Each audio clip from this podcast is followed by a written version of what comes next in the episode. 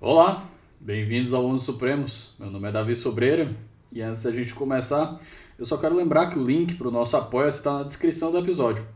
Por lá você acessa os episódios com antecedência e conhece a nossa curadoria. A sua contribuição é muito importante, seja ela de qualquer valor, e não demora nem cinco minutos para fazer o cadastro. É isso, eu espero que vocês gostem da conversa de hoje. Até depois da vinheta.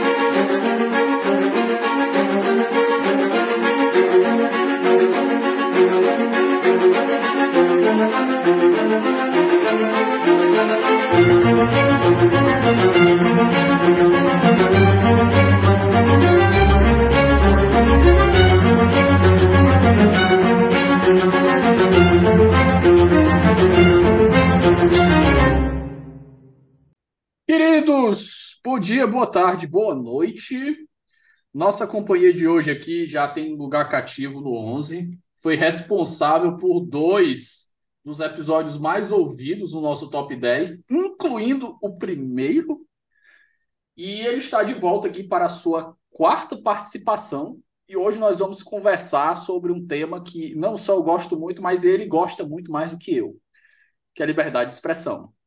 Fabrício Pontim, dê sua palhinha aí, eu acho que tem que se apresentar, porque sempre está chegando gente nova aqui, então é sempre bom o pessoal saber quem você é, com o que você trabalha e qual a sua vibe. Opa, David, bom estar aí contigo. Uh, prazer sempre participar aqui do onze. Eu estava comentando antes, né, quando a gente estava discutindo um reservado, conversando no reservado, que é muito bacana ver um podcast que tem uma proposta um pouco mais técnica. Está fazendo tanto sucesso, né? Está tendo tanta repercussão, o pessoal que vem chegando aí cada vez mais qualificado. É um prazer estar aí, de novo, sempre à disposição. Para quem não me conhece, então, eu sou o Fabrício, eu sou professor de Relações Internacionais no programa de pós-graduação em Educação aqui na Universidade de La Salle, em Canoas. Um, minha pesquisa atualmente é sobre as questões de aprendizagem, uh, como a gente consegue estruturar a forma como nós falamos e como é que é, qual é o papel da educação no processo de formação de fala. Em outras palavras, como é que a gente aprende a falar, como é que a gente aprende a se colocar. E é claro que isso tem uma relação direta com a questão da liberdade de expressão, como a gente, como a gente dimensiona o problema da liberdade de expressão e qual é a interface entre a liberdade de expressão, capacidade de escolha, né, e igualdade. Uh, uh, a questão da capacidade de escolha, eu acho que ela vai voltar bastante na nossa discussão hoje, porque no, fi- no fim, o problema da liberdade de expressão é o problema de escolha uh, na sua dimensão mais sem filtro, na sua dimensão mais pura.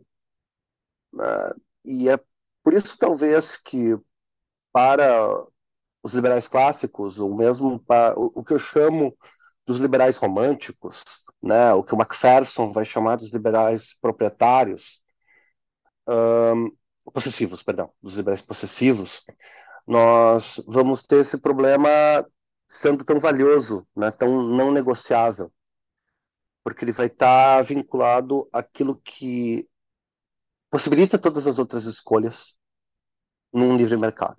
Se você não tem liberdade de expressão, você não tem a escolha mais própria do indivíduo, que é a capacidade de falar e como isso vai se vincular ao mercado.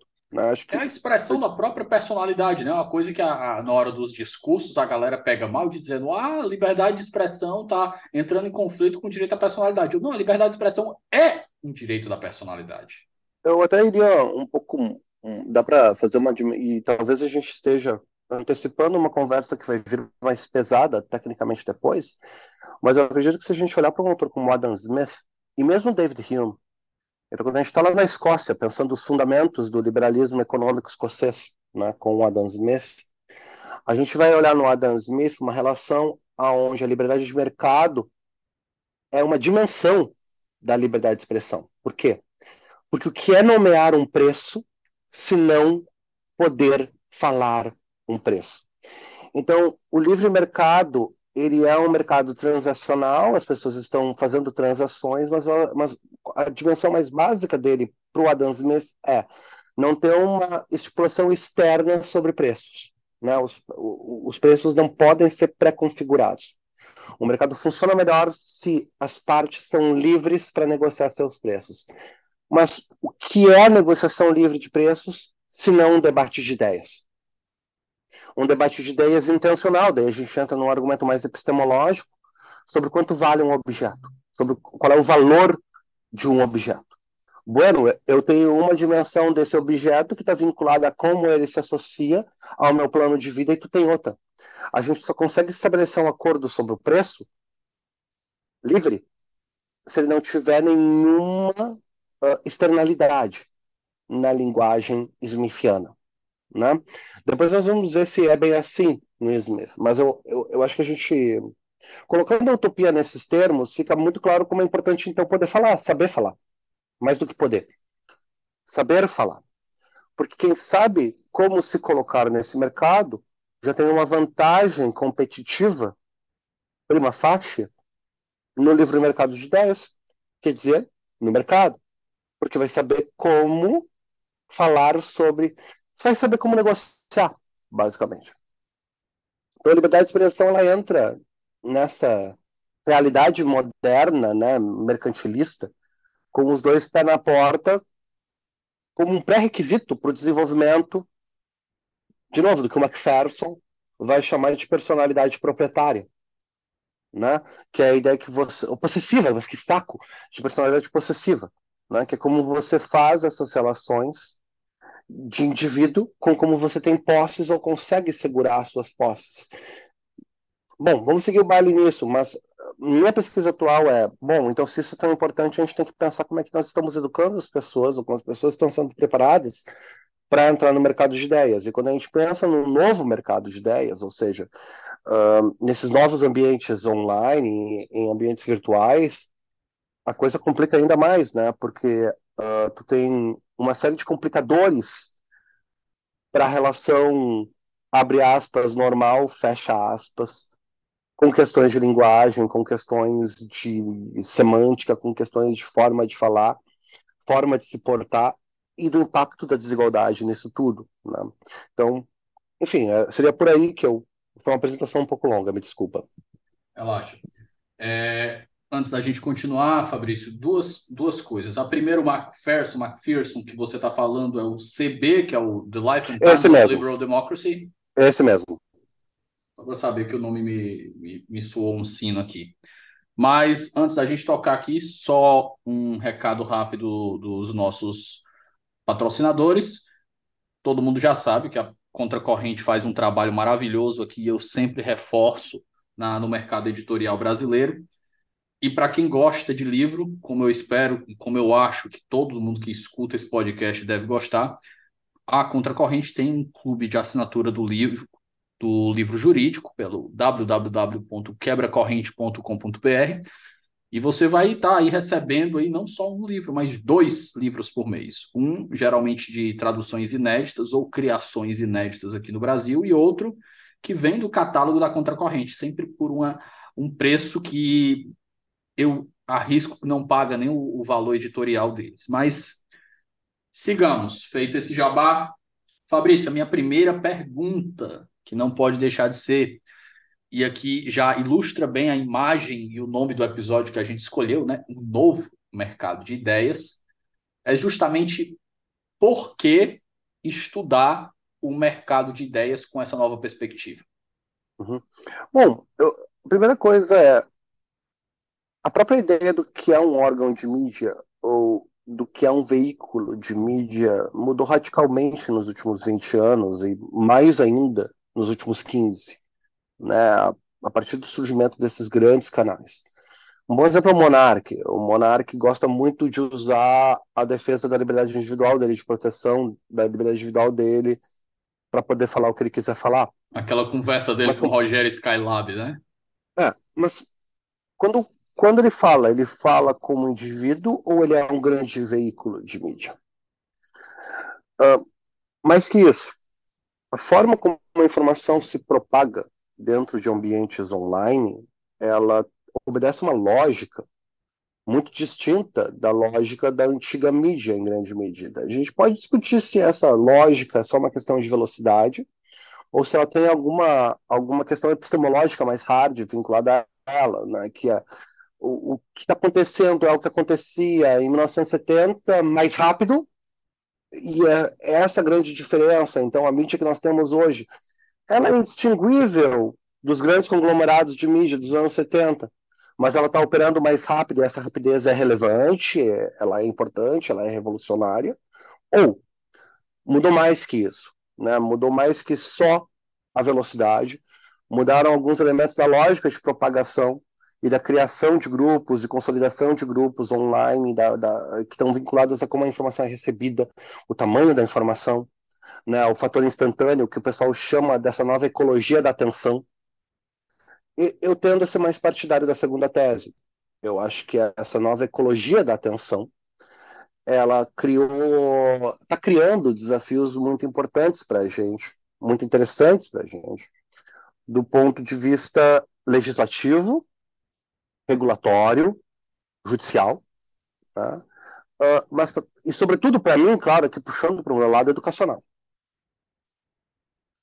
E uma dessas questões é que, e talvez eu esteja antecipando alguns problemas, mas o novo ambiente de comunicação, se a gente quiser adotar a linguagem do Castells, né, do Emmanuel Castells, lá no Sociedade da Informação, uh, ele tem como grande característica a superação das premissas modernas sobre imprensa, sobre mercado editorial, sobre consumo de informação. E essas premissas modernas sobre mercado editorial, consumo de informação, perfil de leitor, né, elas foram absolutamente esmagadas pelos últimos quinze anos. A gente, a gente não consome informação do mesmo jeito, na mesma quantidade, da mesma forma.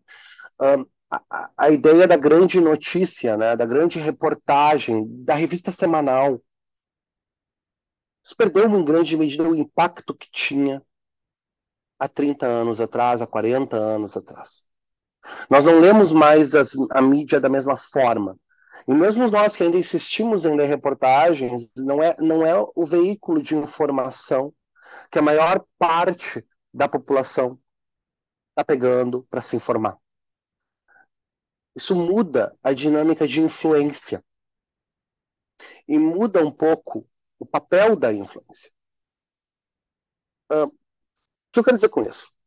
Se a gente olha para a história da imprensa e a gente vai lá, século dezesseis, século dezessete, pega o New York Post, né, o primeiro grande jornal norte-americano formulado pelo nosso amigo Alexander Hamilton. O Post era um veículo de consolidação e formação de opinião e de influência política. Ele era feito por burgueses estabelecidos, industriais estabelecidos, para industriais e burgueses estabelecidos, num contexto de baixa alfabetização e num contexto onde a manipulação política, ela tinha um efe... perdão, a manipulação da mídia tinha um efeito mais ou menos uh, previsível dentro daquelas estruturas de mídia. Isso aí se mantém, cara. A gente ainda viveu uma época que, por exemplo, o debate da Globo fazia e desfazia destinos eleitorais, ou pelo menos formava, influenciava o discurso sobre debate eleitoral. Hoje, a função dos debates é promover recortes que vão ser distribuídos em mídias de zap. Não é mais o long form. É a mesma coisa agora, se você está assistindo a Globo News e vem algum deputado federal, algum senador falar. Você pode achar que ele acabou de ser esmagado pelo interlocutor dele, né? Só que o que aconteceu? Ele estava ali para conseguir colocar três ou quatro frases que vão ser recortadas e coladas como trechos dentro das mídias que ele consegue propagar e influenciar, numa velocidade completamente diferente que a própria Globo News, por exemplo, é capaz de imprimir. E com uma articulação interna completamente diferente. As consequências disso são imensas para como a gente pensa o problema da liberdade de imprensa e o problema da expressão. E o problema de como esse livre mercado de ideias gera consequências. Usar termos utilitários aqui, né? Que é um pouco aonde meu paper vai se mover, né? Que ele vai ter três teses diferentes. E as três teses, elas tentam dar conta, em alguma medida, do problema da nova estrutura de mídia, né? E como essa ideia clássica, romântica, de liberdade de expressão, que, que a gente pode chamar de restrita, ela é incrível, ela é fantástica, e a gente deve, e eu acho que nós vamos falar bastante sobre ela hoje aqui, eu quero tentar descascar ela contigo, tá, Davi? Para o nosso ouvinte ter uma ideia legal de o que está em jogo. Mas depois, pensar, tá, e o que, que a gente faz com esse paradigma de liberdade de expressão aqui? Que, por um lado, ele está sendo, eu não sei como é que a gente pode traduzir isso, weaponized, ele está sendo tornado uma arma, né? Ele está sendo utilizado como arma por parte de agentes públicos dentro do livre mercado de ideias que vão fazer referência às ideias do John Stuart Mill, né? As grandes ideias românticas de liberdade de expressão, vão fazer, sei lá, a, ao Paine, ao Benjamin Franklin, né? E tentar dizer, não, nós temos que ter liberdade de imprensa irrestrita, liberdade de expressão irrestrita, porque era nisso que esses caras acreditavam, né? Então você vai se proteger apelando para a autoridade dessa ideia erudita e, e romântica de liberdade de expressão. Mas a primeira pergunta que eu acho que a gente deve se fazer é, é isso que esses caras defendiam? Ponto de interrogação. E daí tem duas, dois caminhos aqui. Se não é isso que esses caras defendiam, o que diabos eles defendiam? E tem a outra. Se é isso que esses caras defendiam, ou mesmo que a gente queira conceder a hipótese mais libertária possível de liberdade de expressão para o nosso interlocutor, tá? Vamos conceder essa, essa ideia, mesmo que ela ad absurdum fosse defendida nesses autores clássicos, ela ainda serve para o tipo de problema que nós temos hoje. Porque aqui, para mim, é um dos grandes desafios do direito, e eu já tive, eu acho, essa conversa contigo algumas vezes, mas é algo que eu sempre falo em eventos. Eu acho que a pós-modernidade é muito mal compreendida dentro do direito. Porque mesmo quando o, o pós-estruturalismo é fagocitado enquanto um movimento epistemológico dentro do direito, o movimento cultural, o que é, o que é culturalmente a pós-modernidade, não é. O direito continua tentando lidar com problemas pós-modernos, ou seja, que postulam uma opacidade, um caráter opaco para a racionalidade, um caráter opaco uh, para a realidade, um caráter opaco para a autogestão do indivíduo, apelando para paradigmas de resolução de problemas fundamentalmente racionalistas. Eu lembro dessa frase quando você colocou da outra conversa que a gente teve. Não lembro nem se foi nesse podcast ou foi na, no, no outro podcast que a gente conversou.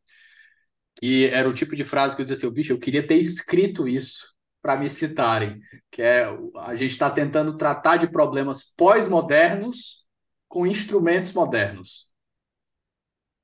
É, exatamente. Eu tenho insistido nisso. Eu, eu, eu, eu, eu, eu, eu realmente fico muito... Eu acho que, e essa é uma questão importante para a gente abordar quando nós falamos de direito e de regulamentação na pós-modernidade, porque o reflexo que a gente tem é apelar para paradigmas regulatórios, que vão prima facie, dar um caminho para induzir a resolução do problema, né? Então tá, que a gente tem uma, um paradigma de proteção. um paradigma de regulamentação, um paradigma de atuação. Só que o que acontece, tem um autor que eu gosto muito, não é muito usado aqui no Brasil, Bernhard Waldenfels, é um hermeneuta. Ele fala do problema do jet lag de constituição, o fuso horário constitutivo. Então, o que acontece? Você tem um paradigma, tem um problema que a normatividade tenta dar conta, mas a normatividade sempre chega atrasada. Então, quando tu tenta capturar o problema, o problema que está relevante é outro. Tu vai te lembrar disso. É tipo quando, a, quando o pessoal tentava censurar game. Quando finalmente conseguiram fazer a censura do game, ninguém mais estava jogando aquele game. É como se agora a gente chegasse com um paradigma de proteção de dados que seria ótimo para lidar com o farm view. E é fundamentalmente o que acaba acontecendo, né? Quando a gente finalmente consegue chegar num paradigma de proteção, de regulamentação, o objeto que a gente tenta regulamentar é opaco. Bom, isso é um problema pós-moderno. E esse não é o tipo de problema com os quais os muito eminentes e valiosos John Stuart Mill e Adam Smith e David Hume E, e Benjamin Franklin e Alexander Hamilton e, e toda a turma ali, o John Jay, toda a turma que estava vinculada à formação dos primeiros paradigmas de proteção legal ao direito de fala, conseguiriam sequer conceber. Então a gente tem um problema tecnológico que coloca uma dificuldade para o paradigma de interpretação do problema da liberdade de expressão. Esse é um problema. E a gente tem um outro problema, que é o problema epistemológico, que é, e é uma pergunta difícil, de, e a literatura sobre liberdade de expressão e de interpretação de John Stuart Mill não é univocal sobre esse problema. Tentei também, a gente tentou demonstrar isso no nosso artigo, mas é claro que eu acho que eu tenho razão, senão eu não teria escrito. Mas liberdade de expressão é livre para o Mill? Liberdade de expressão é livre para o Adam Smith? O Adam Smith não chega a escrever com todas as letras sobre liberdade de expressão, mas como eu já antecipei, na minha concepção ele só escreve sobre isso na Teoria dos Sentimentos Morais. A Teoria dos Sentimentos Morais é um livro sobre expressão. Sentimentos morais são, são, são expressivos. Você precisa conseguir expressar o que você sente. Se você não tem essa liberdade de sentir, você não tem liberdade moral para o Adam Smith. Ou seja, é, ela é fundamental no nível mais básico, na medida que ela vai formular a possibilidade de atuação no mercado. Porque se são as tonalidades efetivas no, no Smith que possibilitam a atuação do indivíduo no mercado, se eu não consigo desenvolver as minhas tonalidades afetivas através da fala, eu não tenho liberdade. Opa. Então, essa relação cogenerativa, né, que tu consegue fazer essa interpolação entre o mercado e o mercado de ideias como o mesmo mercado, como a liberdade de mercado, como uma dimensão da liberdade de expressão, em Smith, a gente pode ter um reflexo libertário aqui, e eu estou usando o termo libertário de forma técnica, tá? E dizer, ah, ela é não intervencionista para o Smith e ela é não intervencionista para o John Stuart Mill. E daí tu vai dizer, então o novo mercado de ideias, se a gente quer que ele seja livre, ele tem que ser um mercado de não intervenção. Quanto menos a intervenção acontecer, mais livre vai ser o novo mercado de ideias. Tu pode defender essa tese libertária, né? Por favor, defenda, não tem problema nenhum. A questão é, primeira pergunta, essa é a tese de Smith e Mill? Ponto de interrogação. E segundo, se ela é a tese do, do, do Smith e do Mill, e ela não é, mas mesmo se ela, se ela for, será que ela se aplica com tanta tranquilidade a essa nova realidade de mídia que a gente está vendo, a essa nova realidade de propagação de materiais que a gente está vendo? E talvez a resposta não seja regulatória, talvez a resposta não seja o Alexandre vigiando e punindo. Entende? Talvez a resposta não seja através de uma inflação do poder, uh, do poder discricionário. Rapaz, eu queria que o pessoal pudesse ver os vídeos nessa hora, porque a risada que eu dei agora do meme Como é aquele mesmo? Vigiar e punir. Gostoso demais. Gostoso demais. Não, mas é mas, isso. E, e talvez a gente esteja... E aqui, ó. Talvez a gente esteja sendo paradoxalmente miliano ao apelar a um senso do juiz a mitigar excessos de fala. Mas aí eu acho que é uma conversa que nós podemos continuar tendo, né? Mas tu me fez a pergunta e é claro que eu tergiversei aqui bastante para te dar a resposta, mas eu só quis te dar a resposta mais completa possível, que é, acho que P L D R, né? Too long, didn't read. Então, recorte aqui para recapitular. A questão é, de vinte anos para cá, nós mudamos a lógica de como a gente consome informação. Ponto. Nós quem, cara pálida? Todo mundo.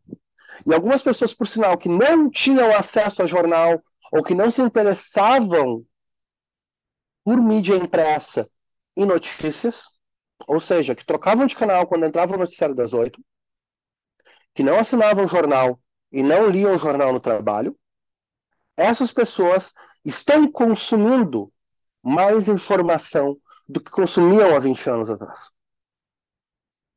Mas numa lógica de consumo, que não é a lógica para a qual a teoria que nós temos para a liberdade de expressão foi construída. Acho que essa é a questão básica aqui, que volta para a frase sobre o pós-modernismo.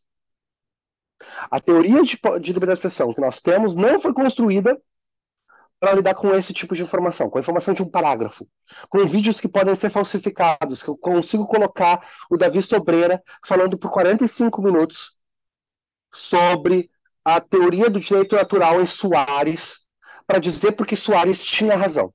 E todo o liberalismo está errado. Rapaz, eu consigo eu tava, fazer... Eu estava conversando justamente sobre, o, o, sobre isso com um professor meu esses dias. Esses dias não, agora à tarde, né? Eu acabei de ver a notícia daquele bot de inteligência artificial, né? Do, do chat, chat G, G, G P, né? Uhum. Do OpenAI.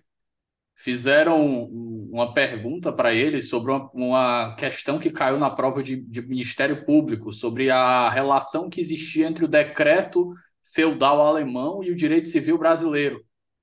E o, a inteligência artificial meteu o pau lá. Eu disse assim, rapaz, o pessoal assistiu o Exterminador do Futuro, viu o que aconteceu e continua investindo nessas coisas, né?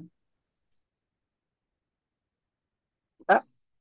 Mas assim, o que eu queria realmente colocar para ti, é, ou melhor, começar a nossa conversa, é fazendo essa pergunta que eu considero uma pergunta importante, básica, né, para começar a conversa. Que é, será que as características do atual mercado de ideias são compatíveis com o modelo de regulação, proteção e dimensionamento de liberdade de expressão que nós temos hoje? E outra, será que nós estamos lendo esses caras, certo? Então, são duas coisas distintas aqui, né? Que eu acho que agora sim a gente pode começar a, a bater com mais força, né? Porque se tu olhar o paper que, que eu e o Johannes publicamos, ele vai em três momentos, né? Ele vai num momento dizendo, tá, negócio é o seguinte, a metodologia do John Stuart Mill para abordar o problema da liberdade de expressão pode ser aproximada de Adam Smith. E essa metodologia é uma metodologia de fundo aristotélico e romântico. Espera só um momento que a gente volta já. Pessoal, o Ouso Saber agora é parceiro do Onze Supremos. Para quem não conhece, o Ouso é uma das maiores plataformas de preparação para os grandes concursos do país.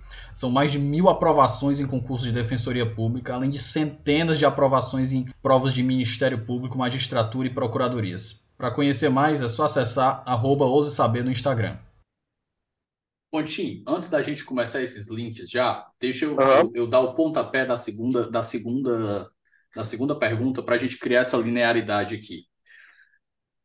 E Já seguindo no teu, no teu artigo, eu acho que a gente já deu uma boa introdução, então não vou antecipar essas, essas conexões. Eu acho que é mais interessante a gente estabelecer agora as bases do pensamento do Smith, que você diz que não tem uma estrutura, uma teoria estruturada de liberdade de expressão, mas você extrai uhum. fragmentos ali sobre a expressão.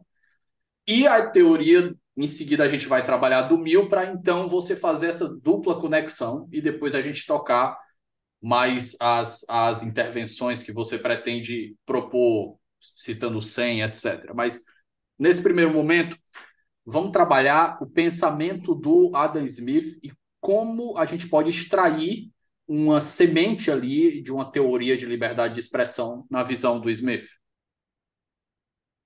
Claro. Vamos lá, então. Um, vamos, posso, eu, eu, eu não quero ligar o modo nerd muito, muito, muito alto, então qualquer coisa tu me dá um pause, tá? Mas vamos lá. O que a gente vai encontrar em Smith, então? Primeiro, primeira coisa que a gente tem que colocar diretamente. Smith não fala diretamente de freedom of speech, freedom of expression ou freedom of press. Freedom of Press, pelo que eu pude observar, aparece duas vezes na História da Riqueza das Nações como algo que ele acredita que existem em sociedades abertas. Ponto. Ele fala contra censorship. Tu tem cartas do Smith onde ele expressa preocupação sobre censura. Tu tem cartas do Smith onde ele fala da importância de liberdade de expressão, inclusive algumas trocas de cartas com o próprio David Hume, que são bem importantes. Mas ele desenvolveu uma teoria da liberdade de expressão com esse nome? Não. Quando Smith está escrevendo, salvo o melhor julgamento, o grande trabalho sobre liberdade de expressão que nós temos em mil seiscentos e setenta é o Tratado Filosófico Teológico do Spinoza, que termina com uma reflexão longa sobre liberdade de expressão, que tem um impacto enorme na Europa. Certo? Enorme. Não dá para esquecer que o Spinoza se preocupa com liberdade de expressão porque ele mesmo é vitimado por censura, perseguido, e tudo que ele escreve em vida só circula na clandestinidade, né? Porque os livros dele eram considerados livros proibidos, mesmo na supostamente liberal Amsterdã do século dezessete, né? Então, o que tu tem? Tem o Spinoza ali no final do Tratado Teológico Político falando da liberdade de poder falar do que se pensa. Esses textos vão ser bastante impactantes para Smith, vão ser bastante impactantes para Hume, embora eles cheguem nesses autores muito mais como rumores. O Hume e o Smith eles não têm uma interlocução direta com o Spinoza. Eu acredito que o Spinoza está sim na biblioteca do, do Mill, do Mill não, do, do Hume. O Hume tem Spinoza na sua biblioteca. Eu acho que o Smith não chega a citar Spinoza diretamente. Mas é um grande livro sobre essa discussão em termos filosóficos, que faz um apontamento grande sobre isso na modernidade. Por quê? Porque a gente tem, no contexto da Grã-Bretanha, alguns anos antes, alguns vários anos antes, o John Milton escrevendo um grande trabalho sobre liberdade de imprensa. Só que o trabalho do Milton não é um trabalho moderno. A gente conversava antes, né? Ele não lê como um trabalho moderno. Porque ele não é. Ele é um, ele é, ele é um trabalho de transição em grande medida. Mas aonde ele já começa a dizer da importância de um debate de ideias público. E que publicamente as ideias sejam apresentadas. E ao fazer isso, o que, que ele faz a referência? Ele faz referência à questão da disputatio medieval. Tentando convencer, inclusive, as autoridades eclesiásticas da importância do debate aberto e franco. Que na disputatio você sempre poderia fazer oposições para poder testar o argumento. Então o argumento sempre era testado contra uma oposição ao argumento anterior. Isso vai voltar lá para os diálogos socráticos. Lá,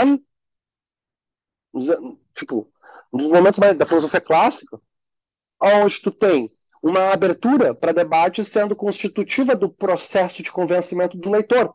O leitor vê todas as oposições possíveis ao, ao, ao, ao argumento sendo colocadas, para que o argumento possa parecer ter um crescendo. Ele vai respondendo cada uma das objeções e vai crescendo nesse modelo. Né? Então, tu vai vendo esse processo indutivo sendo construído para a consolidação do melhor argumento ao final. O Milton defende a liberdade de ideias nesses termos. Isso também vai estar incluído num, num debate que vai estar muito forte, né, na Europa Central, a partir do surgimento do protestantismo, que são as, as traduções das Bíblias.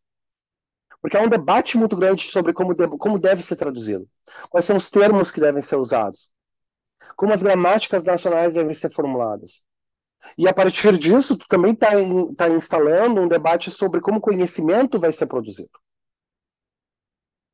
O Smith vai pegar carona nesse debate para falar sobre a construção do sistema. Tem um livro do Griswold, é um livro bem interessante, bem importante sobre Adam Smith, que se chama Adam Smith e as Virtudes do Esclarecimento. Adam Smith and the Virtues of Enlightenment. Tá? É um livro fantástico. E o Griswold, nesse texto, ele tenta situar justamente o esclarecimento escocês no contexto desse debate sobre ideias. Então, a própria possibilidade de você estar tá conversando está predicada em poder falar. Daí a importância que a liberdade de expressão tem para todos esses intelectuais do início da era, da, da era moderna, que eu chamo do início da era romântica. Ok? Dá para dizer que a era romântica começou antes, lá no renascentismo italiano? Dá. Mas na Inglaterra, ela, ela vai chegar ali no final de mil seiscentos e noventa, mil seiscentos e trinta, cinquenta, e vai se estender até mil oitocentos e oitenta, mil oitocentos e setenta, com o John Stuart Mill.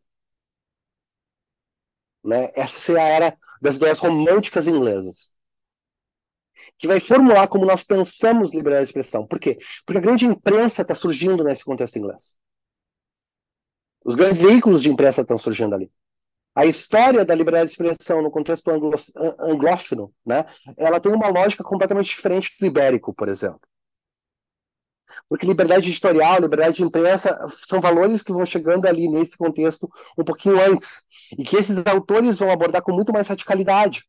O Foucault aborda um pouco isso em um textinho um pouco desconhecido do Foucault, que se chama O que é um autor. O Foucault vai dizer, olha, no contexto francês e no contexto uh, ibérico, leis de autoria, de proteção de autoria, são criadas para facilitar a censura. Porque tu sabe quem é o autor, tu sabe quem é que tu pode responsabilizar. E que tu não pode publicar em veículos uh, oficiais textos anônimos no contexto continental. Enquanto no contexto inglês, tu tem, desde o início do debate sobre liberdade de expressão, uma força muito grande dessa questão da anonimidade, da possibilidade de poder falar o que você quer. E o Adam Smith está nessa jogada.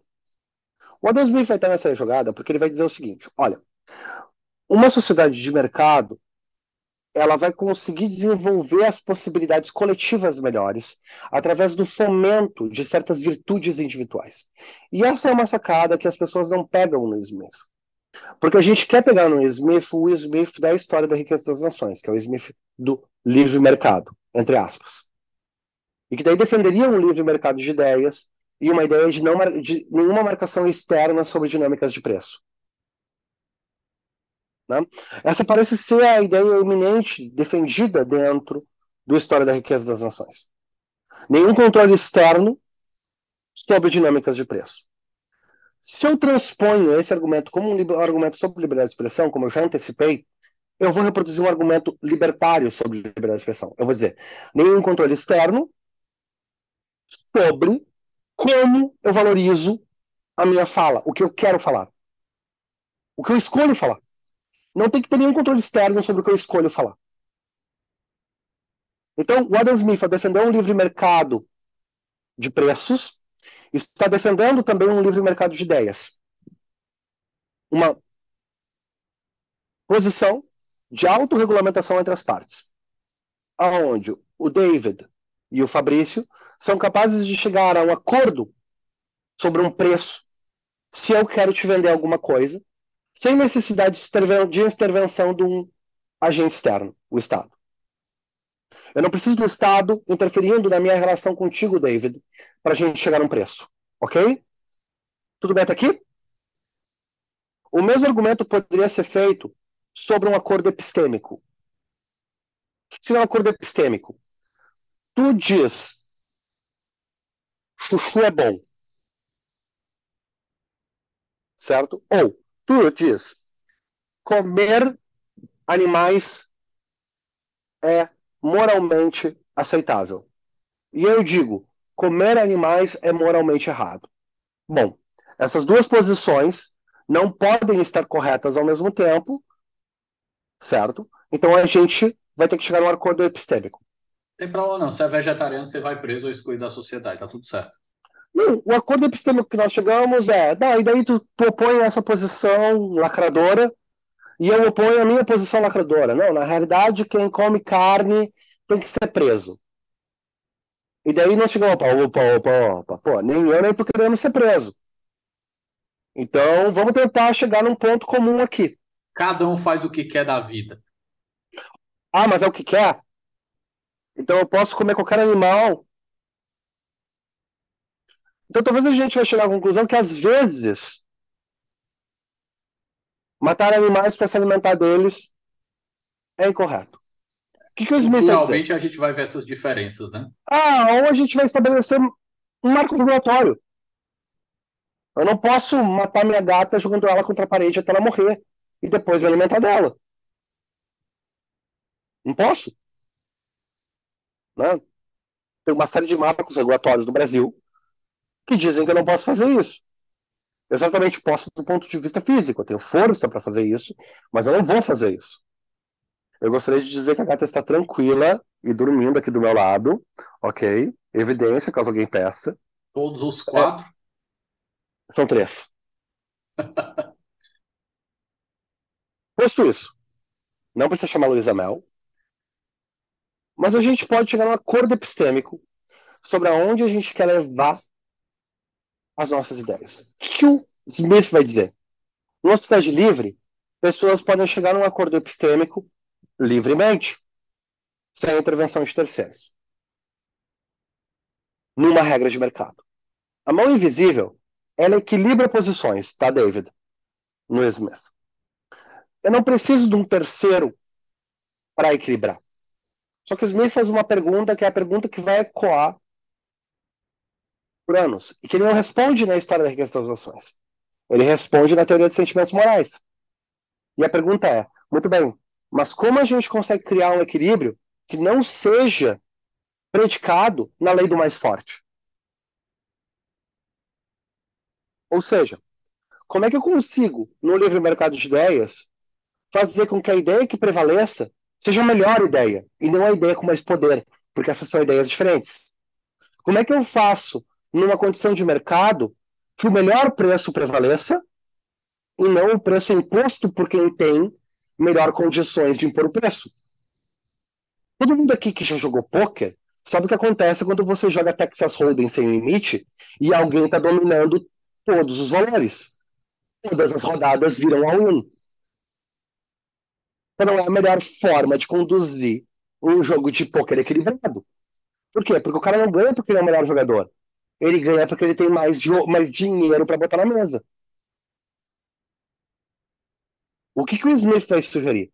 Numa sociedade de poderes desiguais de mercado, a não intervenção no mercado cria condições de menor liberdade, em termos substantivos.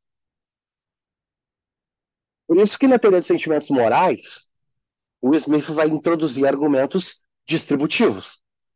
Para dizer, olha, para o mercado funcionar melhor, nós precisamos de condição de funcionamento para o mercado. O que muitos anos depois, o Amartya Sen vai chamar de capacitações. O Smith chama isso de sentimentos morais. O que, que o Smith está dizendo? Não é que a sociedade vai ser igual em termos materiais. Esse conjunto aqui, Pontim, me dá só essa digressão, esse conjunto de sentimentos, dessas virtudes, é o que tu chamou no artigo de prudência liberal. Sim. É o conjunto de virtudes necessário, se eu for resumir aqui, um conjunto de virtudes necessário ao bom funcionamento do mercado. Isso. Exatamente. Então, quando, quando o Smith faz a pergunta fantástica na história da riqueza das nações, por que alguns países são fodidos e alguns não? O que o Smith vai responder? Numa necessidade de mercado, a história do, do país fudido e do país não fudido está vinculada em como o governo vê os seus cidadãos. Como ele promove virtudes liberais nos cidadãos. Porque a mão visível, ela opera para fundamentar posições de vantagem e desvantagem interna e externamente. Então, o que acontece? Países se beneficiam de vantagens absolutas internamente para o quê? Pescar vantagens na relação de mercado com outros países. Por que que eles fazem isso? Porque os outros países não têm condições de produção tão boas quanto as tuas. O que quer dizer? Ele não tem um set de virtudes liberais tão bem desenvolvido. O Smith vai indicar. Então aqui nós temos uma questão interessante. E daí tem dois valores que ele vai colocar como centrais. Um valor é o valor da virtude liberal, ou prudência liberal, que é, que é de Frônesis, né, lá para os gregos. E a outra questão é a questão da, do desenvolvimento dessas Frônesis. Uma das passagens que mais me descaralha a cabeça quando eu volto para o Smith, pode dizer descaralha nos onze Supremos? Agora pode. Tá? Uh, mas uma passagem que sempre me tira do sério, que a gente cita ali, quando eu encontrei ela, eu fiquei tipo, caceta, meu. Que é a seguinte, que vai se vincular àquilo que a gente sempre diz, tem que ter confiança, né? A gente repete isso sempre, que o capitalismo é baseado na confiança. O mercado precisa de confiança. A gente não repete isso toda hora, David. Toda hora a gente está repetindo essa máxima, né? Ela está lá no Smith. O Smith vai dizer que o homem prudente nunca mente. Caraca! Como assim? Não, não é que ele nunca mente. É que é inconcebível mentir. Porque se tu é, se tu é virtuoso, no sentido aristotélico do termo, tu não mente, brother. É inconcebível para ti saber que algo é verdadeiro e afirmar o oposto disso. Pro Smith.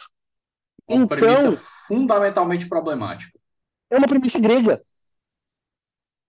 É uma premissa aristotélica. Se a gente volta lá para a Ética Nicômaco. Na Ética Nicômaco, quando, e, e a Ética Nicômaco, não te esquece, é um trabalho de pedagogia moral. É o primeiro grande trabalho de pedagogia moral.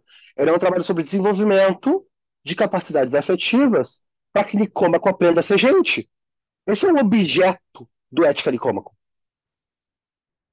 É o mestre ensinando o Nicômaco essa gente, ó, esses são os valores que tu tem que ter. Esses são os valores que uma pessoa virtuosa deve promover. Mas tu acredita que esses são valores para ti? Então tu acredita que esses valores são valores sempre. Então, pro Smith, tu pode apresentar parcialmente o que tu sabe. Tu pode não falar toda a verdade. Eu acho que isso lembra muito, pelo menos, a explicação que o que o Adam Michael Sandel dá sobre o Kant, né? Mas o Kant e o Smith nisso são ambos muito aristotélicos. Se a gente volta, depois eu vou passar isso por Daniel Pérez, aí da Federal da Bahia, ouvir e ficar irritado comigo, mas se a gente volta para a doutrina da moral, e eu, eu sei que o Daniel, na realidade, com, com, concorda com isso, porque no livro dele ele diz isso também, mas se a gente volta para a doutrina da moral no Kant, o Kant faz um argumento muito parecido. E é por isso que a educação é fundamental para esses caras. A segunda parte da crítica da razão prática, que ninguém lê, é só pedagogia moral. Ela é só como a gente aprende a agir. Né? Todo mundo fica lá uh, repetindo o imperativo categórico, mas ninguém lembra que o Kant passa a segunda parte inteira da crítica da razão pura prática explicando os fundamentos da metafísica da moral. Ele passa as duzentas e cinquenta páginas finais do livro explicando aquele panfletinho de cinquenta, que é o que todo mundo lê.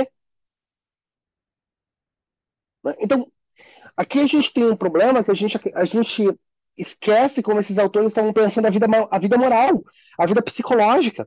Qual era a psicologia moral que autores como Smith, Kant e Stuart Mill, e até autores menores como Hegel, pensavam. Uh, então, por que, que eu estou insistindo nesse ponto? Alfinetadas intelectuais. Eu adoro falar autores menores como Hegel, é, é minha frase favorita. Eu falo em banca com hegeliano sempre. Uh, mas falando sério, por que isso importa? Pode parecer meio tedioso para quem está nos ouvindo, né? Mas a real é que não é. Eu vou tentar explicar por que, que não é. Cara, o negócio é o seguinte: estão dizendo que o livre mercado de ideias vai funcionar porque eles acreditam que as pessoas que sabem mais vão agir com benevolência. Não tem um interesse real na educação da plebe. Para Smith, para Mill, para Kant, para Hegel, ser chamado de, de elitista é elogio. Para Madison, porra, olha o ponto do federalista, cara. O ponto do federalista é que a gente tem que proteger a Constituição da democracia. O Madison, todos os escritos dele, estão dizendo, não, democracia é linda, maravilhosa, mas é o seguinte, quem sabe mais tem que ensinar quem sabe menos. E liberdade de expressão só funciona porque a beleza do argumento de quem sabe mais vai se impor sobre o argumento de quem sabe menos. Porque a verdade se impõe. O Mill escreve isso no utilitarismo e escreve isso no Sobre a Liberdade. Isso é textual no Sobre a Liberdade. É textual, cara. E é uma passagem tão, tão crítica no Sobre a Liberdade que eu não canso de repetir ela. O Mill vai dizer, é importante que as pessoas que falam besteira possam falar besteira, porque daí quando a gente falar as coisas que são verdadeiras, vai ficar muito claro que aquela outra coisa era besteira. Porque a verdade se impõe. Só que para a verdade se impor, mesmo para Mill e para Smith, tu precisa de condições prévias, educacionais, aonde elas vão se impor. Ou seja, os indivíduos têm que ter uma abertura para a prudência liberal. Eles têm que estar educados. Tem um papel aqui das instituições públicas, materiais, na educação das pessoas para que elas possam ser orientadas para o melhor bem. E a outra questão é, existe dano no discurso? Porque tem isso, né? O Stuart Mill, ele acredita que qualquer coisa... Eu posso gritar fogo dentro do teatro? Sabe da minha expressão? Para Stuart Mill. A expressão do Oliver Wendell Holmes. Isso. Eu posso... Então, posso? Pro Mill. Isso não é posso gritar fogo no teatro lotado. Não sei, posso ou não posso? O meu. Ah, acredito que não, porque aquilo vai causar uma violência. Então, tu pode, se tu acredita que tá apagando fogo. Ok? Esse é o limite pro meu. E daí a pergunta pro meu. A, outra, a próxima pergunta é: como é que a gente para mentirosos? E pro meu, a gente para os mentirosos pelo princípio do dano. Então, se você fala uma mentira em público. A tua mentira, que tu, mas só que você vai poder falar, tá? O problema é só a concepção de dano que ele tem, né? Para aquela época. Aí entra a, a tese sobre isso, tá? É do O'Brink, do David O'Brink, tá? Então aqui, para quem é, quem quer se interessar por Stuart Mill no século vinte, tá, gente? O cara que vocês têm que ler é David O'Brink, tá? É o grande catedrático sobre Mill na segunda metade do século vinte. O cara, tudo que ele escreve sobre Mill se torna a referência para quem quer saber de Mill. E, e ele tem um grande texto sobre o princípio do dano, que é os, os princípios progressivos de Mill, né? Mill's Progressive Principles, que é onde ele tenta estipular como é que o problema do dano vai se dar em Mill. E ele tem um outro texto sobre liberdade de expressão, que ele vai colocar esse problema dentro do, dentro do contexto do discurso de ódio, que é: posso fazer discurso de ódio ou não para o Stuart Mill? A resposta para ele, para o O'Brink, é: pode. O preço que nós pagamos pela liberdade de expressão é que a pessoa possa fazer discurso de ódio em público. Ah, em que medida ela é, ela é responsável pelas consequências do discurso de ódio? Aí entra a relação com o problema da indução. Tá? Vira um problema lógico para o Mill. O Mill vai ser um dos primeiros autores, depois quem vai botar na epistemologia radical sobre o problema da causalidade é Russell, né? Bertrand Russell é o autor que vai botar a radical em cima do problema da causalidade. O grande cético sobre o problema da causalidade é o Russell, que vai pegar isso a partir de outras questões de abdução, né? vai, vai pegar o problema da denotação. Mas isso começa num texto chamado Sobre a Lógica, do Mill.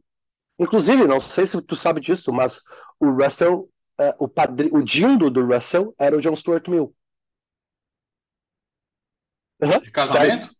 Não, de nascimento. Ele era, ele era padrinho laico. Era uma, era uma tradição entre os nobres ingleses agnósticos que eles tinham padrinhos laicos. E o padrinho laico do uh, Russell é o Mill, o Stuart Mill, e o, e o do Stuart Mill é o John Austin, dos princípios de jurisprudência. É uma, uma, enfim, problemas de família. Uh, mas voltando, o que me chama a atenção aqui é: você tem que fazer uma relação causal direta entre discurso e dano.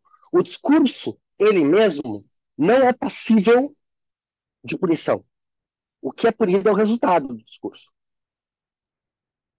E o resultado do discurso não te autoriza a vetar a expressão daquele discurso.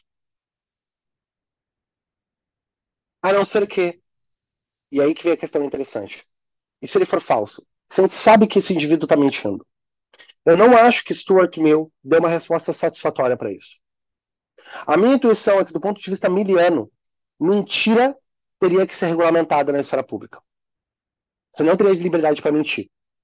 É a minha intuição. Com dolo, tá? Com dolo.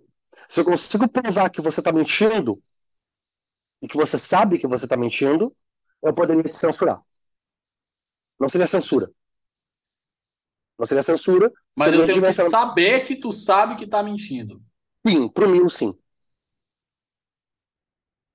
Mill, sim. Tem que ter certeza que aquele indivíduo está mentindo. Então, tá criando uma prova quase diabólica aí. Sim. E é por isso que a tendência no Mill vai tender a um certo libertarianismo no mercado de ideias. Só que, de novo, ele tem um asterisco enorme do lado. Que é: o Mill acredita que isso vai ser mitigado. Por quê? Porque pessoas esclarecidas o suficiente vão operar dentro do mercado para mitigar as consequências do discurso danoso. Ou seja, quanto mais discurso falso, mais informação verdadeira vai estar disponível e vai ser capaz de mitigar as consequências dessa informação falsa. E os indivíduos vão tender para a informação verdadeira se e apenas se eles tiverem sido educados nos pressupostos de uma educação liberal prudente antes. Cara, isso não é um modelo libertário de, de liberdade de expressão. Não é. Esse é o modelo ideal de liberdade de expressão.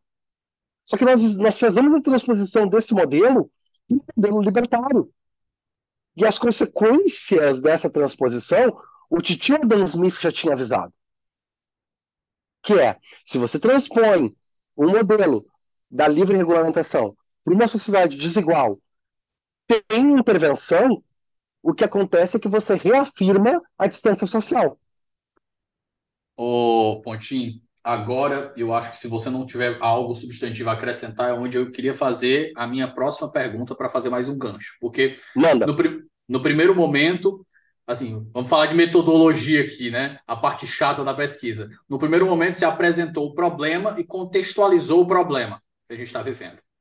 No nosso segundo bloco, você apresentou o referencial teórico e o problema do referencial teórico que está sendo usado. E agora eu Isso. sei que você vai apresentar a, pelo menos uma potencial solução ou uma forma de melhorar, uma alternativa que dialoga justamente com a Amartya Sen, e aqui eu lembro do seu argumento que você fala, que você falou aqui, para quem não, não escutou, escute, volte lá no episódio vinte e oito, tempo que o, o onze ainda, ainda era um pouco mato, o mato já tinha baixado um pouquinho, mas era um pouco mato, e o Pontim faz um argumento maravilhoso explicando a crítica que o Amartya Sen faz à posição original do John Rawls aqui, justamente usando a leitura correta da mão invisível do, do Adam Smith, né? Que é a reprodução da desigualdade que já existe. Mas aí, vamos, vamos para o terceiro bloco agora, Pontim. A Bora. Proposta e por que que a gente usa e como a gente usa o Amartya Sen aqui nesse ponto para apresentar uma alternativa ao modelo miliano e smithiano de debate. Então, a primeira questão é, um, não é uma questão de jogar o bebê com a água do banho. Na, uh, o modelo miliano e o modelo smithiano tem algumas questões metodológicas interessantes para a gente. E ninguém aqui quer dizer, ah, porra, esse modelo inventou um monte de coisas que nós temos como valiosas. Certamente a cidade é muito pior sem elas. Mas, primeira questão. Configurando-se o problema, a primeira coisa que a gente tem que pensar é esse modelo de psicologia moral que está sendo afirmado por Adam Smith e reafirmado por John Stuart Mill, ele serve para os desafios que nós temos hoje? Vamos olhar para o que aconteceu com a informação durante a questão da Covid. Pessoas mal intencionadas, mas bem informadas, tomaram parte por informações absolutamente indefensáveis e usaram o argumento de liberdade de expressão como um escudo para poder propagar informações fa- falsas na esfera pública. Essas informações falsas encontraram, num ambiente de alta vulnerabilidade informacional e alta desigualdade, uma condição ideal para se espalhar. Qual é a resposta? Né? A, a resposta miliana não estaria totalmente contrária, não, à elite judiciária atuar como uma ratio, atuar como uma razão. Eu, eu acredito que não. Eu acredito que a resposta miliana diria, olha, o institucionalismo judiciário pode sim se organizar e moderar essa palhaçada milianamente. Acredito que poderia dar do nível de dano que a propagação de mentiras estava causando. Você acha que não, David? Conversou sobre isso já. Eu, eu acho que nem todo discurso, aliás, eu acho que existem muitos discursos que eles vão na contramão do que espera o modelo ideal, né? Que é justamente eles não contribuem, aliás, eles vão destruir as virtudes liberais, as virtudes Exatamente. da prudência Mas... cívica que são necessárias a uma boa sociedade. O Isso. meu maior problema com a gente conversar sobre regulação é sempre aquela preocupação, aquela meta-preocupação, se eu assim puder dizer, é uma meta-preocupação de caráter liberal, de que é justamente, e aí, quais são os critérios? Quem Não, vai controlar? E, e esse é o problema, porque tu vai entrar em algum tipo de elitismo em alguma medida. E a posição do próprio Amartya Sen, ela não é totalmente inocente de algum tipo de elitismo aqui. Porque o que o Amartya Sen vai, vai tentar colocar? Olha, o negócio é o seguinte, o problema para variar, e o, o Amartya vai dizer que esse é o problema desde sessenta e oito, né? O problema é o domínio irrestrito.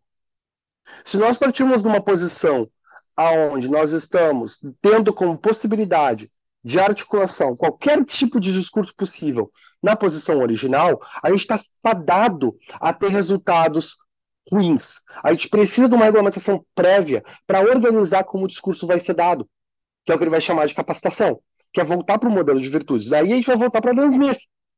Vai dizer, você precisa organizar uma sociedade para o tipo de indivíduo que você quer naquela sociedade. E aí entra, claro, puxando a sardinha para o meu lado, a farinha para o meu lado, entra o papel da educação. O papel da educação aqui é um papel de, em primeiro lugar, as pessoas têm que saber o que estão usando.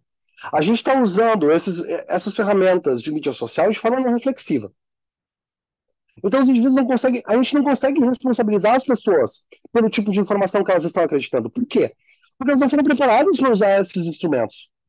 São instrumentos absurdamente complexos que obtêm informação de forma extremamente rápida, altamente fáceis de manipular, onde a gente joga indivíduos.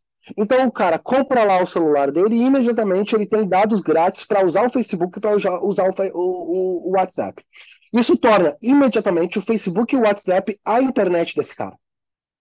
Eles são a internet para esse cara. Por quê? Porque é onde ele navega de graça, entre aspas. Então esse é o primeiro problema. Ninguém contou para ele que ele não está navegando de graça. Ele está dando algo de, em troca dessa navegação. Os dados dele, as informações dele, aspectos da privacidade dele. Em troca do quê? E a audiência, né? O tempo. Em troca do tempo, em troca do poder de influência que, é, que essas empresas vão ter nesse cara. Então, essas empresas, em certa medida, elas vão formar o léxico com o qual esse cara se comunica. E no momento que esse léxico está formado, meu amigo, fedeu. Por quê? Porque o léxico, ele, ele vai... Aqui eu vou ficar bem técnico, mas ele, ele estipula um set primário de representações. É muito difícil... Tecla SAP, uma... Pontim, tecla SAP. Tenta traduzir é... isso para quem não é técnico. Bora lá. Um set primário de representações são aquelas intuições mais básicas que nós temos sobre como alguma coisa funciona. A primeira vez que alguém nos explica como algo funciona, a gente imediatamente tem um, um primeiro referencial para aquele objeto. Uma realidade para aquele objeto. Essa realidade, ela tem uma densidade enorme para a gente. Por quê? Porque ela cria um caminho mais rápido para aquele objeto naquela, na nossa consciência. Para quem leu Rápido e Devagar, do Kahneman, isso é o sistema um. Tá? É tudo muito rápido. A gente não pensa em caminhar, a gente caminha. Quando a gente aprende a escrever, a gente não pensa em escrever, a gente escreve. Mas, ao mesmo tempo, se lá na primeira, na segunda e na terceira série, você adquire um vício de escrita, como eu tenho isso, como você segura o lápis, é muito difícil desfazer esse vício. Qualquer processo de aprendizagem está exposto a esse tipo de viés cognitivo. Tá? Isso, isso é o que a gente chama de enviesamento cognitivo. Por isso que chegar primeiro é muito importante. A informação que chega primeiro e que configura o teu set representacional, ela forma a tua intuição sobre o objeto e como tu vai te referir a ele no mundo. Ou seja, ela forma como você age livremente sobre aquele objeto. Falando de novo sobre a expressão. A minha expressão é tão boa quanto eu consigo denotar o mundo. E eu consigo denotar o mundo tão bem quanto eu consigo compreendê-lo. Cara, tem um argumento do Maquiavel sobre isso, que eu amo de paixão. Tá? Lá no Príncipe. Maquiavel tem um argumento epistemológico que eu amo, que ele vai dizer o seguinte: a nossa capacidade de conhecer o mundo é finita. A gente não consegue conhecer tudo sobre o mundo. Mas para exercer poder sobre um objeto, você precisa conhecer esse, esse objeto. Mas conhecer o objeto é conseguir estabelecer a realidade dele. Ou seja, você pode ter uma posição de quem dita a função de um objeto ou de quem está sendo ditado sobre aquele objeto. O príncipe é o príncipe porque as pessoas sabem porque ele faz o que ele faz. Tem uma parte onde, do príncipe onde o, o, o, o Maquiavel traz o problema da violência e ele vai dizer, não é sobre se é violento ou não, é sobre se o indivíduo que está sofrendo a violência sabe por que, que violência está sendo colocada sobre ele. E o príncipe que exerce a violência sabe por que está exercendo. Se você não consegue exercer o teu lugar no mundo de forma intencional, de forma ativa, tu está numa posição extremamente vulnerável.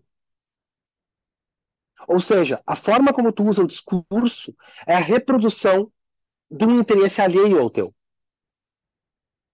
Num, numa interface de mídia como a que a gente vive, caraca, velho. Então, as pessoas têm que saber o que estão fazendo na internet. Tem que saber o que estão fazendo no Facebook, no WhatsApp. Olha a quantidade de golpe que as pessoas estão sofrendo.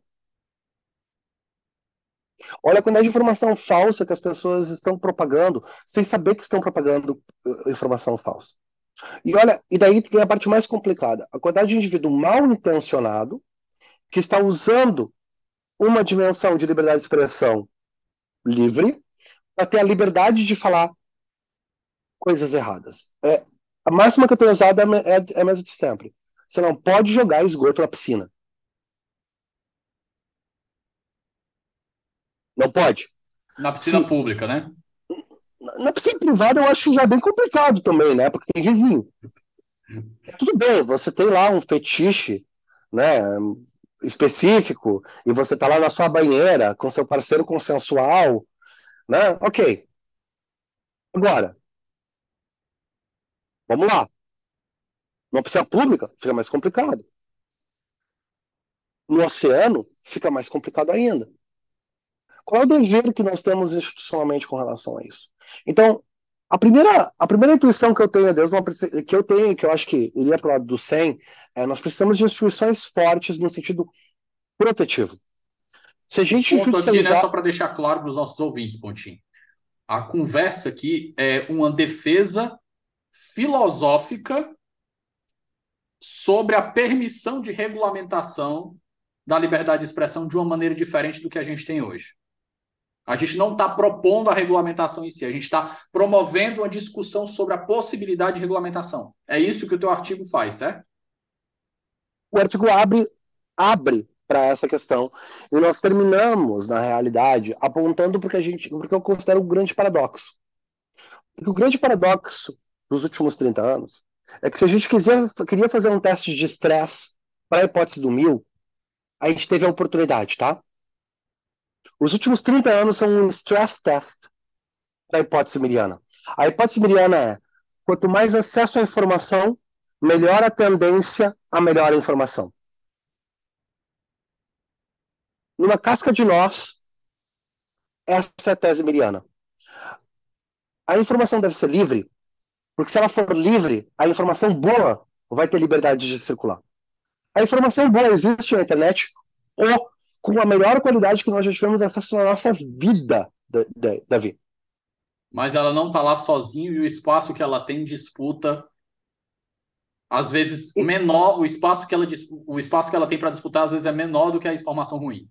Então, esse é o inferno miliano no qual a gente coloca... É, é a última frase do paper. Nós migramos pa... numa situação paradoxal para o meu. O, o teste de estresse da posição miliana foi feito. O que aconteceu? Informação falsa começou a pipocar e a ser colocada em andamento. Qual é a defesa que ainda dá para fazer do modelo miriano? As condições dos agentes não eram as que, os mil, as que o Mill esperava. Então, em alguma medida, o que a gente relegitimou foi a posição do Adam Smith, que é uma posição de livre mercado e não intervenção. Em uma sociedade desigual, reafirma e intensifica desigualdades. Ou seja, pessoas com condições de encontrar, procurar e afirmar boas posições ainda podem encontrá-las. Se tu sabe usar a internet, tu vai encontrar todo tipo de boa informação que tu quiser encontrar. Se tu tem as condições de encontrar, tu tem, tu tem uma vantagem competitiva sem tamanho, brother. O problema é que a maioria Enorme. das pessoas que está usando a internet é a galera que cai no golpe do Pix reverso. A maioria das pessoas que está usando a internet está pagando um pedágio enorme para usar a internet. A internet é cara para essas pessoas, David. A internet não é livre para essas pessoas. Elas têm que pagar dados. Elas usam, elas usam conexões lentas. Os sites bons não abrem.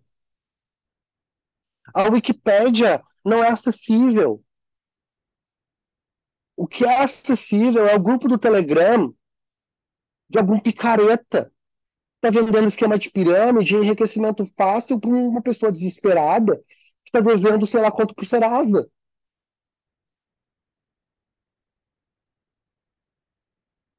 E aí? Qual é... E a pergunta que a gente tem que fazer é: qual a liberdade de expressão que essa pessoa tem? Não, eu quero fazer essa pergunta para o nosso colega libertário. Beleza, qual é a liberdade de expressão que essa pessoa tem? Bora lá. O que essa pessoa é livre para dizer? Ah, mas ela pode resistir sim? Qual é o custo de resistência para ela, meu amigo? Então, aqui a gente tem um problema que é um problema prévio, certo? Na, no entendimento que eu e o Johannes vamos defender, a questão aqui é, nós estamos insistindo numa resolução pós-facto, depois da merda ter acontecido. É tipo o problema do, do bonde. Olha, você vai matar duas ou sete pessoas. Quem foi que deixou esse trem sair sem um sistema de, de parada, brother? A pergunta está colocada errada. Essa pergunta é perversa. Entende? Essa pergunta é perversa. Se a gente chegou nesse ponto, alguém cagou antes. Se chegou no ponto que o trem vai ter que fazer essa, essa pergunta, o que aconteceu antes é o que eu quero saber. Eu quero responsabilizar quem foi que amarrou esses malucos nos, nos trinta para nós de conversa. Então, esse é o primeiro problema. Porque se a gente está querendo aqui celebrar a, as atuações de algum ministro do S T F, a gente tem que se fazer a pergunta por que que chegou nesse ponto. E quais são as condições que, que deixaram chegar nesse ponto. Então, me parece que a gente tem um problema endêmico aqui, que é prévio. E a solução desse problema, para mim, passa necessariamente para a gente começar, as pessoas têm que saber o que estão usando. Não dá para jogar o celular na mão da pessoa e dizer, ah, aqui, ó. Ah, Fabrício, mas tá dizendo que as pessoas têm que fazer um, sei lá, um teste. Pra... Não, não é isso, cara. Mas a gente tem que pensar, do ponto de vista educacional, como é que a gente vai integrar isso? Isso como certas práticas vão ser vedadas.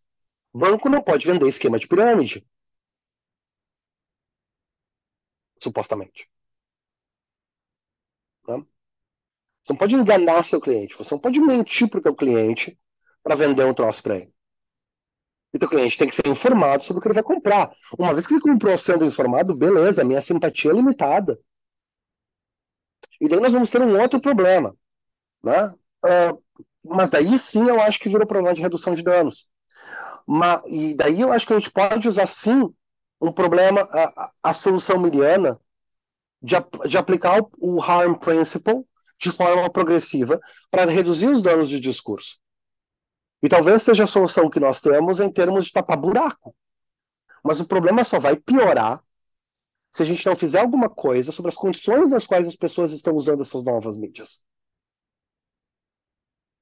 Isso só tá piorando, né? Cara, bota um filtro na minha voz agora e vai parecer que é o Bolsonaro ou o Lula falando. Ah, não, já estão desenvolvendo aquela ideia do deepfake, né? Que os caras conseguem é, substituir a... até a... o rosto da pessoa. E aí? E aí? Como é que você para indivíduos mal intencionados com isso? Como é que você para o nosso viés cognitivo de acreditar nas coisas que a gente quer que sejam verdades? Todos nós queremos acreditar em coisas que a gente quer que sejam verdade. A gente reproduz é, a gente coisas... já falou aqui umas cinquenta vezes desse tema. Já tem um vídeo no, no Instagram do onze que eu fiz sobre dissonância cognitiva. Eu gravei um episódio sobre a psicologia da democracia, que um, um colega meu, professor, falou sobre o Carlos Martin, falou sobre dissonância cognitiva nas eleições e, e recentemente saiu até uma matéria no Estadão.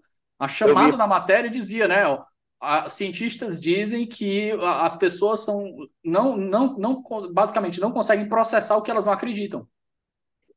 Que, mais uma vez, é fundamentalmente o contrário da posição miliana do Smith.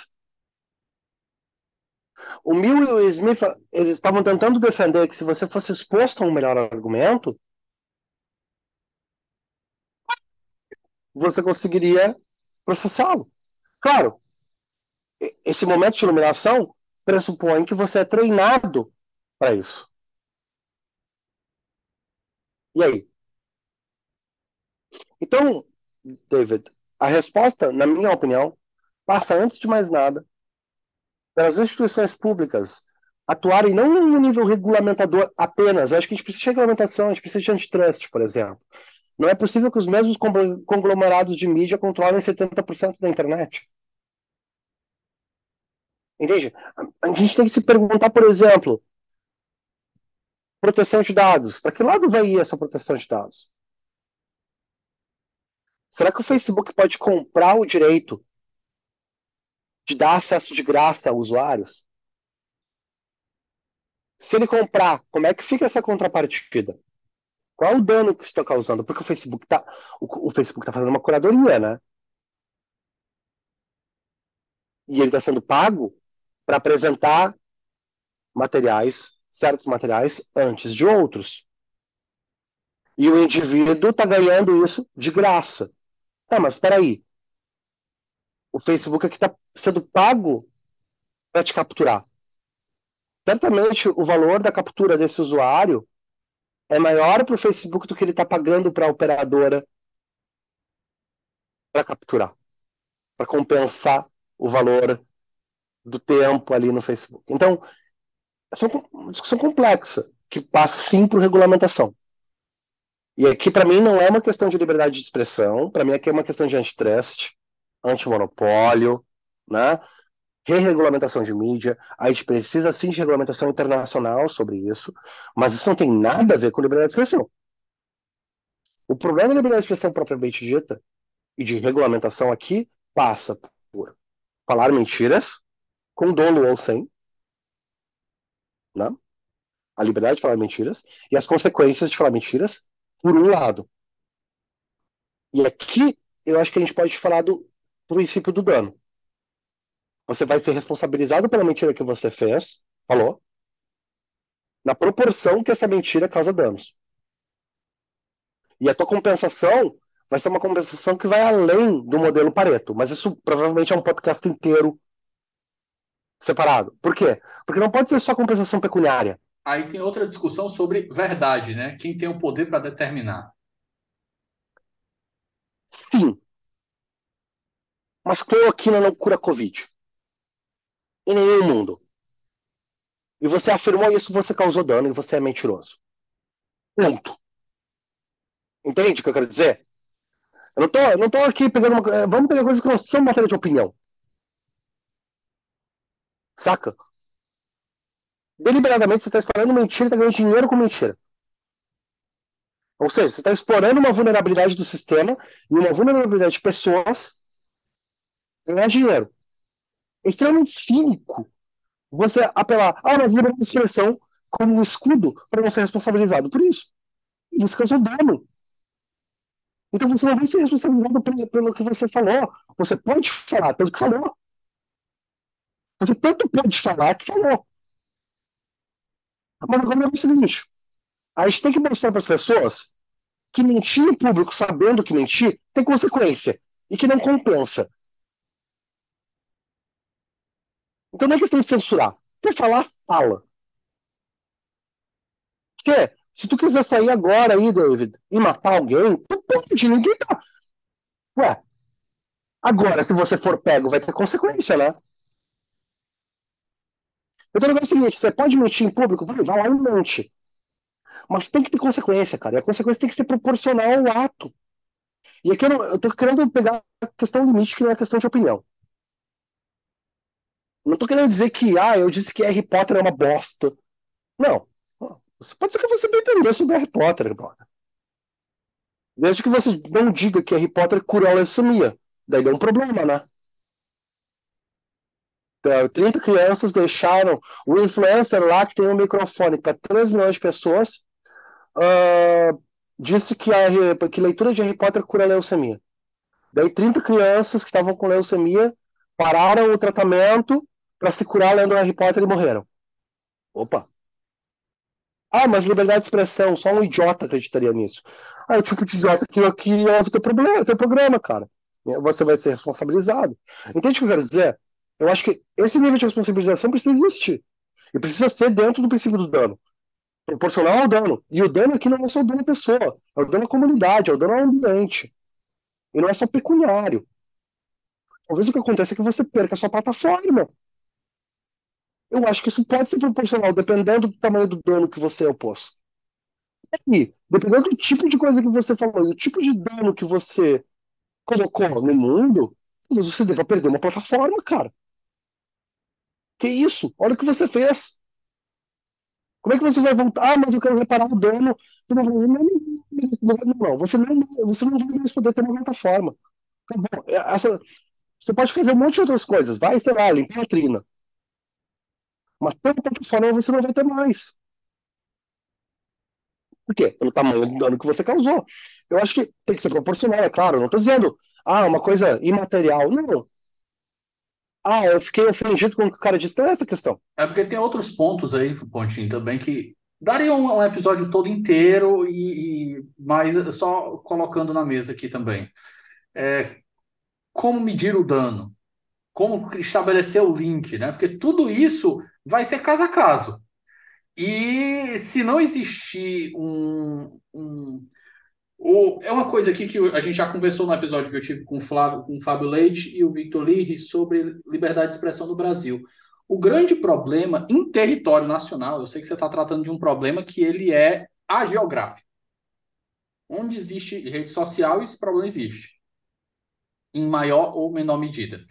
Mas o grande problema é que enquanto a gente não tem... Nos dias de hoje, que a gente nem está proposto a regular a, a, as redes sociais ainda, ou se está, esse, esse, esse, esse debate não avançou o suficiente, o grande problema é que a gente precisa de critérios, de regras claras para o jogo. Porque as pessoas sempre usam...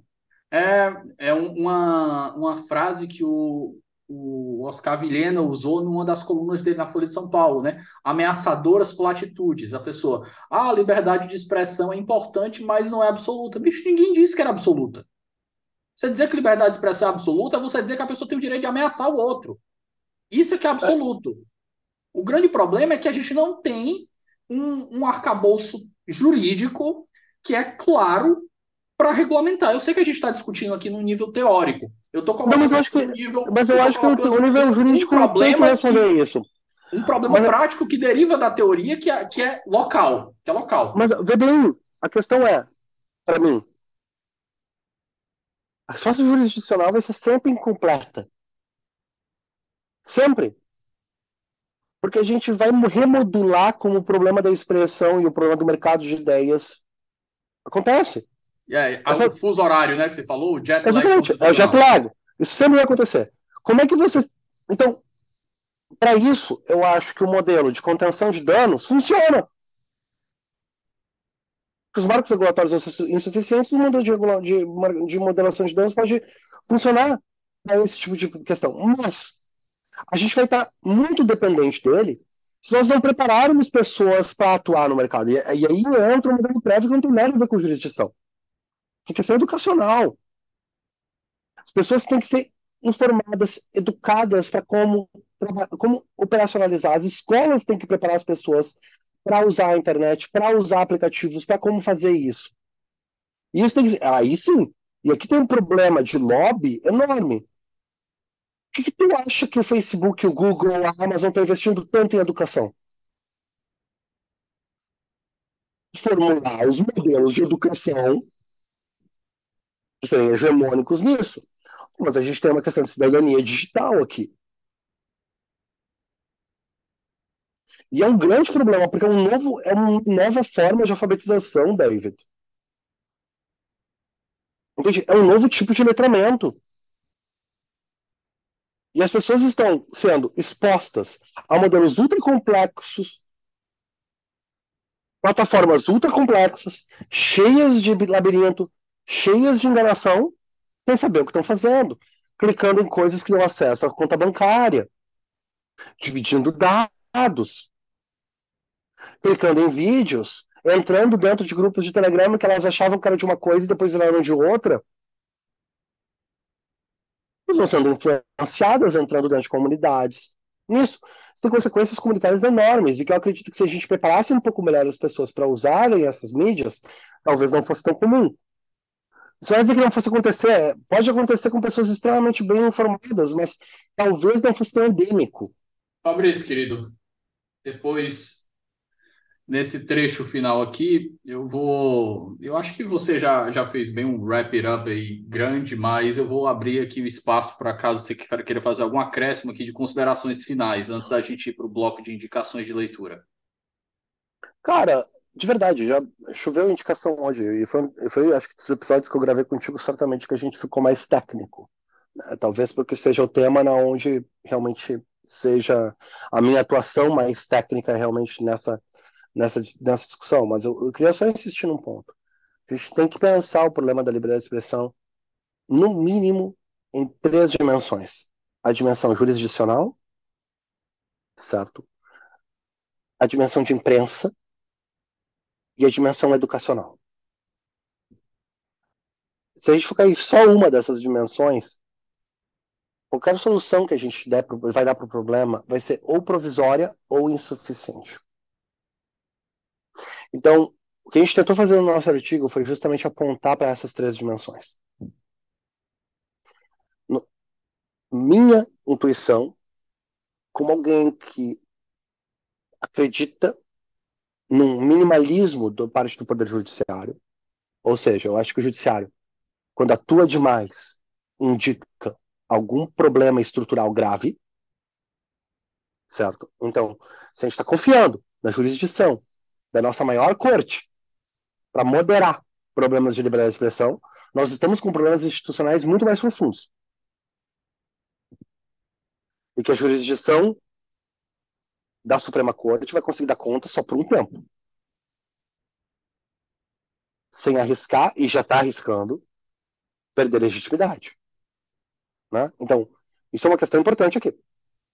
Tem uma frase do, do Thomas Tadeusz Kosinowicz, um, acho que ele é polonês, eu estava escrevendo um artigo e me deparei com uma frase muito boa dele, que ele fala, ele rapaz, não importa o quão forte seja uma instituição e o quão importante ela seja no desenho constitucional, ela só sobrevive se o pedigree dela tiver construído sobre apoio popular.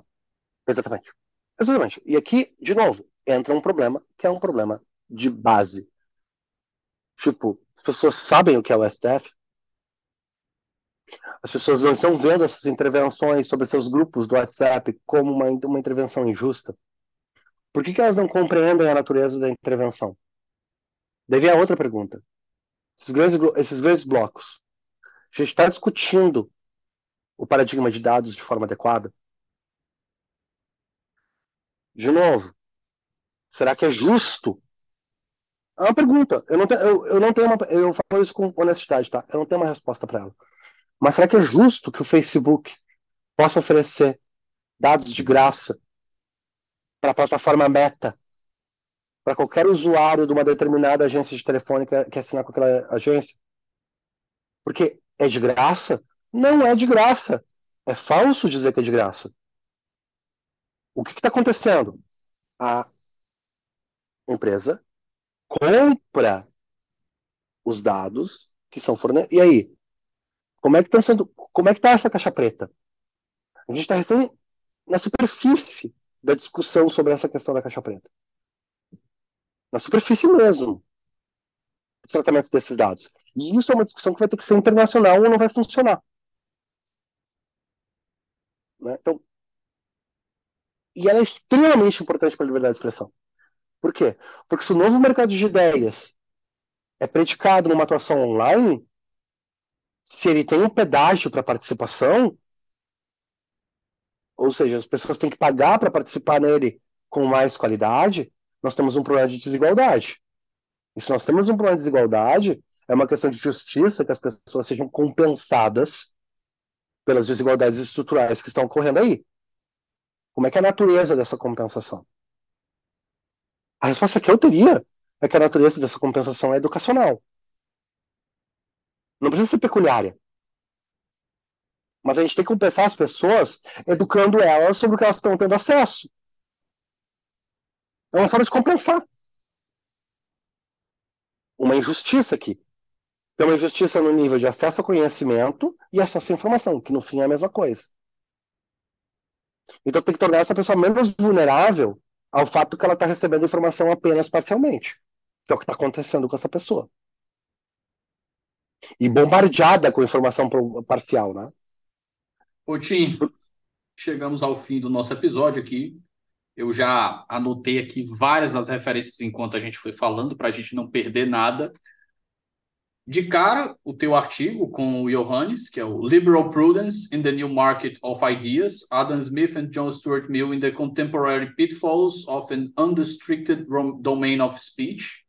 Tá gratuito, o acesso é aberto para quem quiser pegar ele na internet. Lembrando que ele também está descrito aqui, na, na, tá nas referências escritas aqui na descrição do episódio. Você citou também por cima o Ética Nicômaco, do Aristóteles, A Riqueza das Nações, do Adam Smith, A Teoria dos Sentimentos Morais, do Adam Smith, o Mill's Principles, Freedom of Expression and Hate Speech, do David O'Brink, o Mill's Progressive Principles, do David O'Brink, esse é livro, o anterior era um artigo, o Sobre a Liberdade, do John Stuart Mill, os artigos específicos do James Madison, do Federalista, que deve ser praticamente uns trinta e cinco a quarenta por cento do Federalista, a maior parte... Não, é, do, é menos. Do, é, a maior parte é do Hamilton e, um, e uns trocadinhos ali é do... Do, do John Jay. Do John Jay.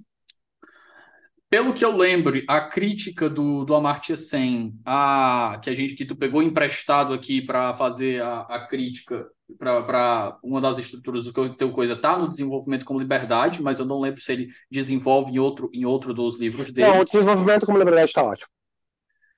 Mais alguma indicação? Hum, de cabeça agora não, mas talvez eu te passe mais uns dois. Tem um artigo que agora eu esqueci o nome da autora, mas que é muito bom, que é John Stuart Mill and the New Marketplace of Ideas.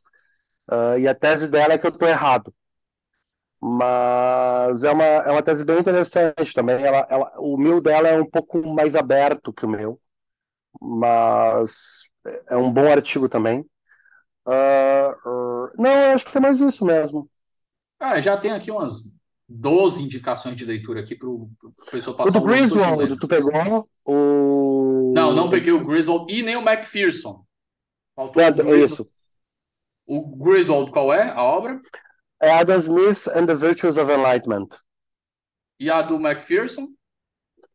Uh, introdução ao Liberalismo Possessivo. Esse livro, se tu não leu, tu tem que ler, meu irmão. Saiu pela Paz e Terra no Brasil.